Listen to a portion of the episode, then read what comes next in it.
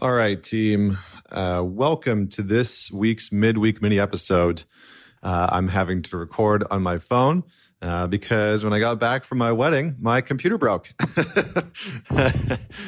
so uh, my computer is in the shop getting repaired. Some problems with the display. Uh, anyway, what uh, what I wanted to do on this week's midweek mini episode was just recap the last week and a half. So as many of you already know, uh, I decided to drive my father in law from New Jersey all the way to Whistler, BC, which is outside of Vancouver, to be at my wedding. And I'm not too sure, maybe, maybe everybody doesn't know the story. So just to quickly recap, my father in law does not fly. So he, he basically um, has you know has a fear of flying. He's very claustrophobic. He's 81 years old, and he doesn't he doesn't want to get on a plane. And he just decided he doesn't want to get on a plane anymore. He's only flown twice, I think, in his life, and both of which were in his earlier years. And you know, no matter what Vienna and I did, we couldn't uh, convince him to get on a plane. Initially, when leading up to the wedding, Joe, his name is Joe, uh, he basically said, "You know what? I give you my blessing. Go get married in Whistler. I'm just not going to be there.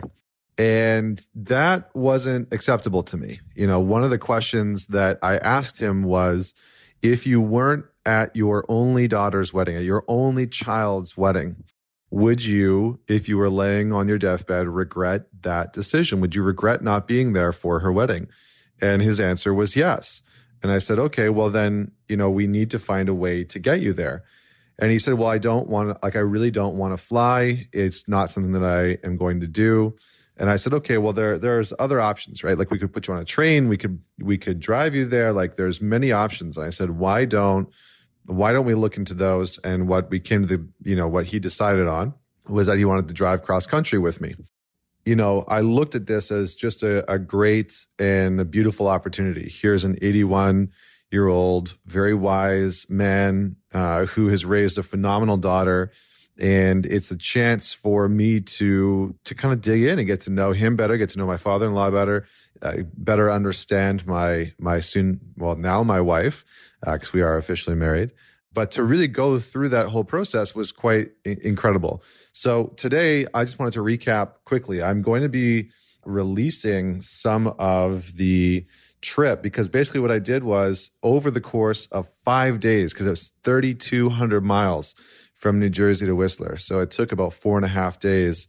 Um, and over the four and a half days, I, I did a few interviews with him and um, not a ton, but probably about an hour's worth. And so I'm going to be releasing some of that interview for everyone to listen to because it's not very often that a uh, you know, a son-in-law gets to sit down with the father-in-law and have an in-depth conversation about his life. And so what I really wanted to do was to interview him and understand his childhood, his upbringing, and you know how he raised Vienna, what it was like to be, um, you know, to grow up in the 40s and the 50s. So he's seen a lot of life, right? Like he grew up in an era where there was no TV, there was no computer, whites and blacks used different doors to go into the library, to go into schools.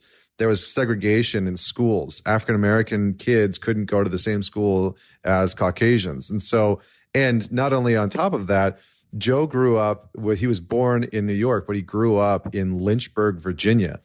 And for the Americans that listen to my podcast, we all know what Lynchburg, Virginia is known for, and we all know what that area was like back in the you know 30s, 40s, and 50s.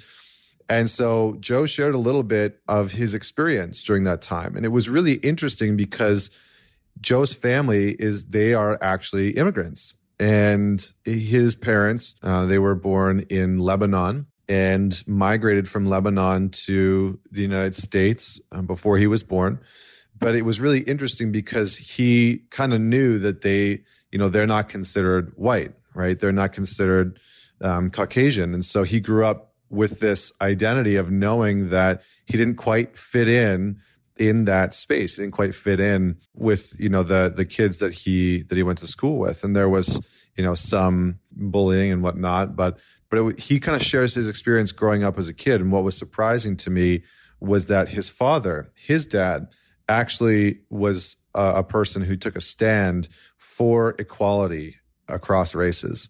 And he shares a lot of his journey and a lot of his stories, which was just incredible. But I wanted to share one thing with you right after I recap the journey. So I'm going to recap the journey and then I'm going to share one of my biggest takeaways uh, from interviewing Joe. Joe and I left on Saturday morning, uh, March 30th at five o'clock in the morning. And it was our mission to drive about 900 miles that day. And we did. We made it from New York all the way out to Madison. And so we drove about 900 miles the first day. And I, once we got outside of Chicago, if for those of you who are following along on, on Instagram, you will have noticed that we started to have some tire issues. So we were driving Joe's brand new, you know, 2018 um, vehicle, and it started to have some issues where the light went off on the front right tire and said, "Hey, like there's there's a problem," and the front right tire is losing air. And initially, I just thought, oh, you know, maybe it was just low. And so we stopped at a gas station in Chicago. We put some air in it. We get outside of Chicago after I filled it up with air. And, and about an hour and a half later, the warning goes off again. And so the front right tire is still low on air. So anyway, so we we stop in Madison. I put air in it. The next morning, wake up, the front right tire is low on air again, and we end up we end up stopping for air frequently throughout the day on Sunday, the 31st, just putting air in the tire probably every hour and a half or so. So I think that there's, you know, a slow leak in the valve or something like that. And it's not really a big deal. He's got run flats on, so it's it's going to be safe. So we keep going and we are about halfway through the day we're, we're actually we're right towards the end of the day and we are stopping for air. We're in like the middle of nowhere by the way. We took highway 90 it's the interstate i-90 and on i-90 you go through wisconsin uh, you go through idaho you go through montana um, you go through south dakota and you go through basically central america where it's all farming land and so we're, you know, we're in Minnesota. And like, let me tell you, there is absolutely nothing there. Like, there is nothing. As far as you can see, there's just farmers' fields and then a whole bunch of like, you know, wind farms that are using renewable energy, using wind energy to basically create power. Fun fact uh, Minnesota is uh, is powered by 20% renewable energy, and most of that energy comes from wind. Uh, yes, I looked it up while I was driving, but there you go. But it was so incredible to see Middle America because you get a different sense. You know, like I live in New York, uh, I lived before in Vancouver, and you you you just have a very different sense when you're out in the middle of nowhere. And like at the very uh, close to the end of the day, we pulled off we were going to spend the night in Rapid City, South Dakota, which we did on the second day. Um, but we pulled off onto like this tiny. We we went off this on this off ramp to put air in the tire, and it showed that there was a town.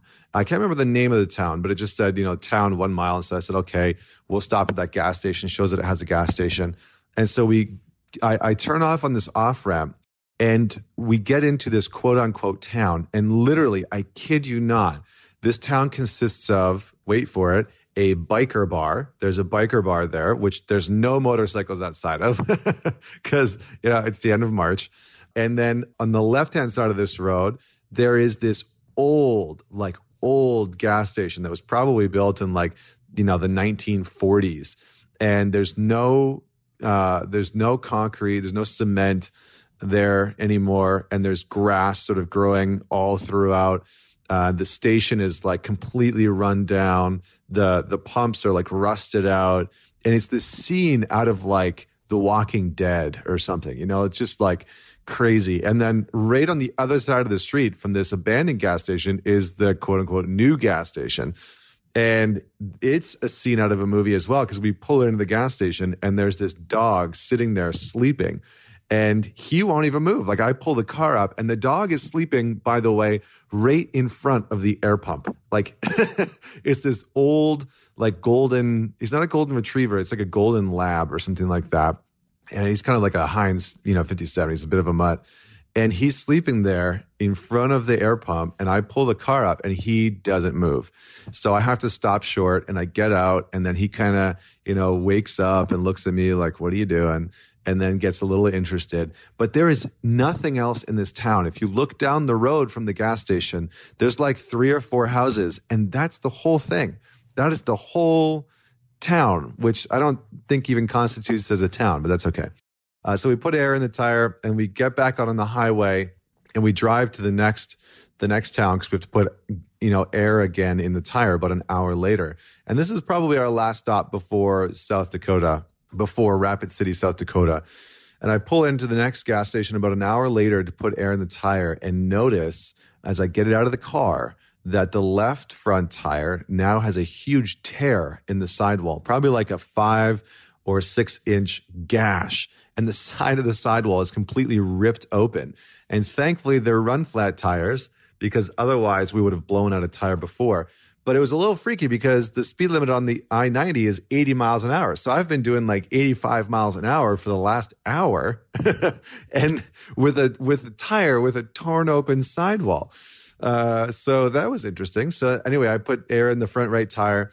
We make it into Rapid City. We spend the night there. The next morning, we wake up. We get both front tires replaced. Uh, we head out. We go to Mount Rushmore. Got some great photos of Mount Rushmore. Got to go see that. Um, that was interesting as a Canadian, just to kind of see that. You know that that monument was very interesting, and there's people from all over the world visiting there. And we get back in the car, and we get about 30 minutes away from Mount Rushmore, and the frickin' alarm, the light goes off again, indicating that the front right tire is below air, it's below 32 pounds of pressure and it's leaking air again. So we had to double back and get all the way back to Rapid City. They where they find out that what they missed was that the front right rim was cracked, and that's why it had been le- leaking air. And so they ended up, thankfully, welding the rim so that we could make it all the way to Vancouver, where it ended up getting replaced. So the whole point of me telling you all of those details that you know that that sort of story is that in life things are often not going to go the way that we want the way that we expect. There really are no perfect journeys. Maybe we have these perfect journeys on paper where you know no sort of hiccups go wrong. Like our actual wedding nothing went wrong. It was it was absolutely perfect. It was amazing. Like literally we couldn't have asked it to go any better. And there's this lead up to the wedding, right? Where I'm driving her father in law across the country, and there's all you know all this sort of like the tire saga as I as I hashtagged it on Instagram. But the interesting thing is that these are the moments that we remember. And what I noticed as I told this story to family, to friends, you know, as people were asking about the tire journey, I was getting two very different reactions. One of the reactions was, that's so much fun. What a great memory. So glad that you're safe and okay. And that sounds like such a great journey. It sounds amazing that you got to interview your father in law. And it sounds like you had a blast, which I did. And the other reaction was like, oh my gosh, like that sounds horrible and so terrible. And like, I can't believe that you had to go through that. I can't believe that you had to go through driving your father in law before the wedding and da da da da. And the, you know, the funny thing is that I chose to do that, right? Like there's no shame or guilt or regret or remorse or like victimhood in there because I chose to do that. I was so grateful that I got to do that. It was an, it was an honor and a privilege. But what it made me realize is that when life gives you lemons, right? Like with, you know, the saying, everybody says it, when life gives you lemon, make lemonade, which I actually hate the saying. I think it's, I hate cliche sayings. But what it made me realize is that there really are people in this world, we oftentimes have two types of reactions to that. On the one reaction, we see it as the eternal optimist. We see it as something that we can learn from, that we can grow from, that we can be better because of, that we can just have fun with anyway because it's just happening, right? Like there's nothing I could do about the tire. There's nothing that I could do about the cracked rim. Those things were just happening. And so rather than get super frustrated and angry and saying, you know, this is ruining our trip and da da da da, it's like, okay, this is just what's happening. So what can we do anyway? You know, so Joe and I, while we were waiting for the tire to get fixed, I found a cool cafe in Rapid City and we went there and they had this like really they had this old school Volkswagen bus sitting inside the cafe, and I did like a photo shoot with Joe inside of this old school Volkswagen bus that's sitting inside of this cafe, you know, and we had we had a great meal and hung out. And so it was a reminder for me that shit's going to happen, right? Life's not going to stop for you. Life's not going to stop creating chaos. Uh, chaos not is not going to stop happening just because we want it to right? That's not the way that it works. The way that it works is that the unknown is always going to happen, right? Life is going to continue to be unknown. And how we face that unknown either makes our life beautiful or it makes it miserable. Because the people who face the unknown as this fear based, horrible experience that's only going to bring us destruction and death and hardship and loss and grief and all these things, that's what they get. And they actually see all of these circumstances through the lens of hardship and through the lens of victimhood and through the lens of pain and suffering. Or we can look at it through the lens of this is just okay, right? This is just okay. It just is. And I'm going to make the best out of it anyway. And, you know, maybe it's unfortunate that these things are happening, but you know, I'm going to make the best out of it anyway. And it will be a part of my journey. It'll be a part of my adventure. And when we adopt that mentality in our relationship, it fundamentally starts to change. When we adopt that mentality in our intimacy, in our sexual relationship, in our business, in our entrepreneurship, in our parenting. When we adopt that mentality in all parts of our lives, and some of some of the parts it's harder to do than others because of our past and our conditioning and our you know wounding or our trauma.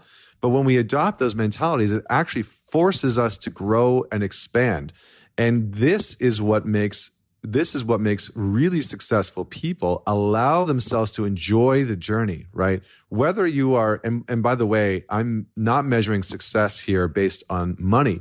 I'm measuring success based on your ability to actually be with the journey that you're on, to actually enjoy all of the flat tires of life, all of the cracked rims of life, all of the things that don't go right, right? The breakups and the hardships and you know the the the mishaps with health when things go wrong in, in health or in our finances to actually roll with it and learn from it those are the beautiful things that expand us as human beings so i wanted to leave you with that because it was such a clear reminder to me that your life and my life and everyone's life it, it's not going to stop. It's not going to stop throwing curveballs and hardships at us. It's, it's not going to do that.